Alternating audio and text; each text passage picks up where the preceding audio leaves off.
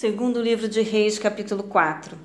Certo dia, a esposa de um dos discípulos dos profetas suplicou a Eliseu, dizendo: Teu servo, meu marido, morreu, e bem sabes o quanto teu servo amava com zelo a Yahvé.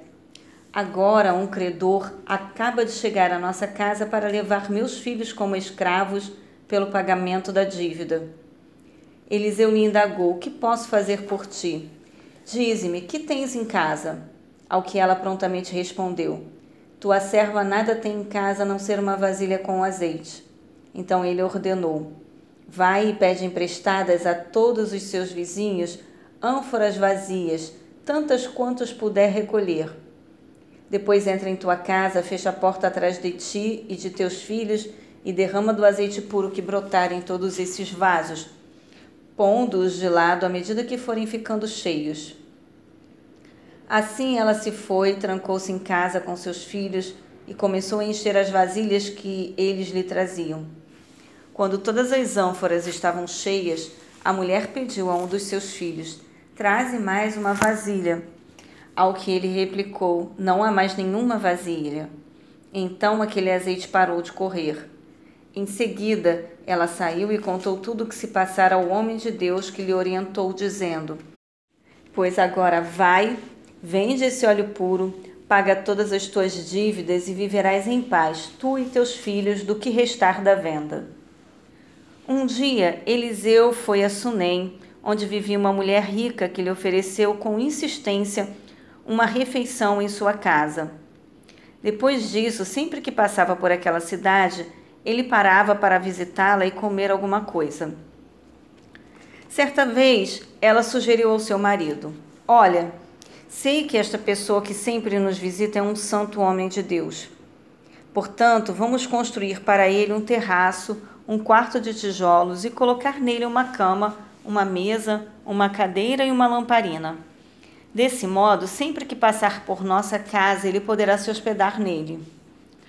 Um dia, quando Eliseu chegou a essa casa, subiu ao seu quarto e deitou-se para descansar um pouco. Mandou seu servo Geazi chamar a mulher sunamita. O moço a chamou e assim que ela chegou, Eliseu mandou Geazi dizer-lhe: Tu tens sido generosa e nos proporcionado muitos benefícios. O que poderíamos fazer por ti? Gostaria que eu intercedesse por ti junto ao rei ou ao comandante do exército? Diante do que ela respondeu: Eis que vivo em paz entre o meu próprio povo. Mais tarde, entretanto, Eliseu perguntou a Geazi: O que poderíamos fazer em favor dessa mulher? E Gese respondeu: Bem, ela não tem filho, seu marido é bastante idoso. Então solicitou-lhe Eliseu: Vai e chama-a de novo.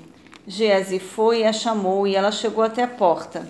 E Eliseu lhe declarou: Por volta desta época, no ano que vem, terás um filho nos braços. Contudo, ela ponderou: Não, meu senhor, não iludas a tua serva, ó homem de Deus. Entretanto, assim como Eliseu lhe afirmara, a mulher sunamita engravidou e no ano seguinte, no tempo certo, deu à luz um filho. Quando o menino já estava crescido, saiu um dia com seu pai, que estava com os ceifeiros. Então ele gritou ao pai: Minha cabeça! Ai, que dor na cabeça! O pai imediatamente rogou a um servo: Leva-o à sua mãe. Este o tomou e o levou à sua mãe, e o menino ficou no colo dela até o meio-dia e então morreu. Ela subiu, deitou-o sobre a cama do homem de Deus e, depois de fechar a porta, se foi. Então mandou chamar o marido e suplicou-lhe: Manda-me, pois, um dos servos com uma jumenta. Vou depressa à casa do homem de Deus e volto logo. Indagou-lhe o marido: Por que vais ter com ele hoje ainda? Não é Neumênia, dia de lua nova, nem Shabá, sábado. Mas ela, despedindo-se, lhe disse: Shalom, fique em paz. Então ela mandou selar o jumenta, a jumenta e ordenou ao servo: Conduz-me depressa e não para no caminho, senão quando eu mandar. Ela partiu para encontrar-se com o homem de Deus no Monte Carmelo. Assim que ele avistou de longe, o homem de Deus alertou seu servo Geazi. Ali veio chegando a sunamita. Corre, pois, ao encontro dela e indaga-lhe: Está tudo bem? Como está teu marido e como está teu filho? E ela respondeu a Geazi: Shalom, tudo em paz. Contudo, assim que chegou ao monte diante do homem de Deus, prostrou-se aos seus pés. Geazi aproximou-se para erguê-lo, mas o homem de Deus lhe pediu: Deixa-a em paz, porquanto seu coração está muito angustiado. Mas Yahvé não quis me revelar o motivo desta terrível aflição.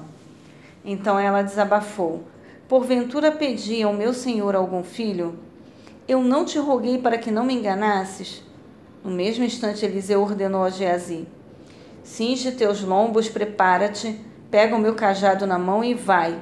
Se encontrares alguém pelo caminho, nem o cumprimentes. Se alguém te saudar, nem lhe respondas. Assim que chegares, deposita o meu cajado sobre o rosto do menino. Porém, a mãe do menino exclamou: Tão certo como vive o Senhor e tu vives, juro que se ficares aqui eu não retornarei aos meus. Então ele decidiu acompanhar a mulher até sua casa. Contudo, Geazi chegou primeiro e colocou o cajado sobre o rosto do menino sem vida, mas ele não disse uma palavra, nem reagiu de forma alguma. Então Geazi saiu correndo de volta e encontrou-se com Eliseu no caminho e exclamou: Mestre, o menino não volta assim. Quando Eliseu chegou à casa da sunamita, o menino estava deitado morto e estendido sobre sua cama.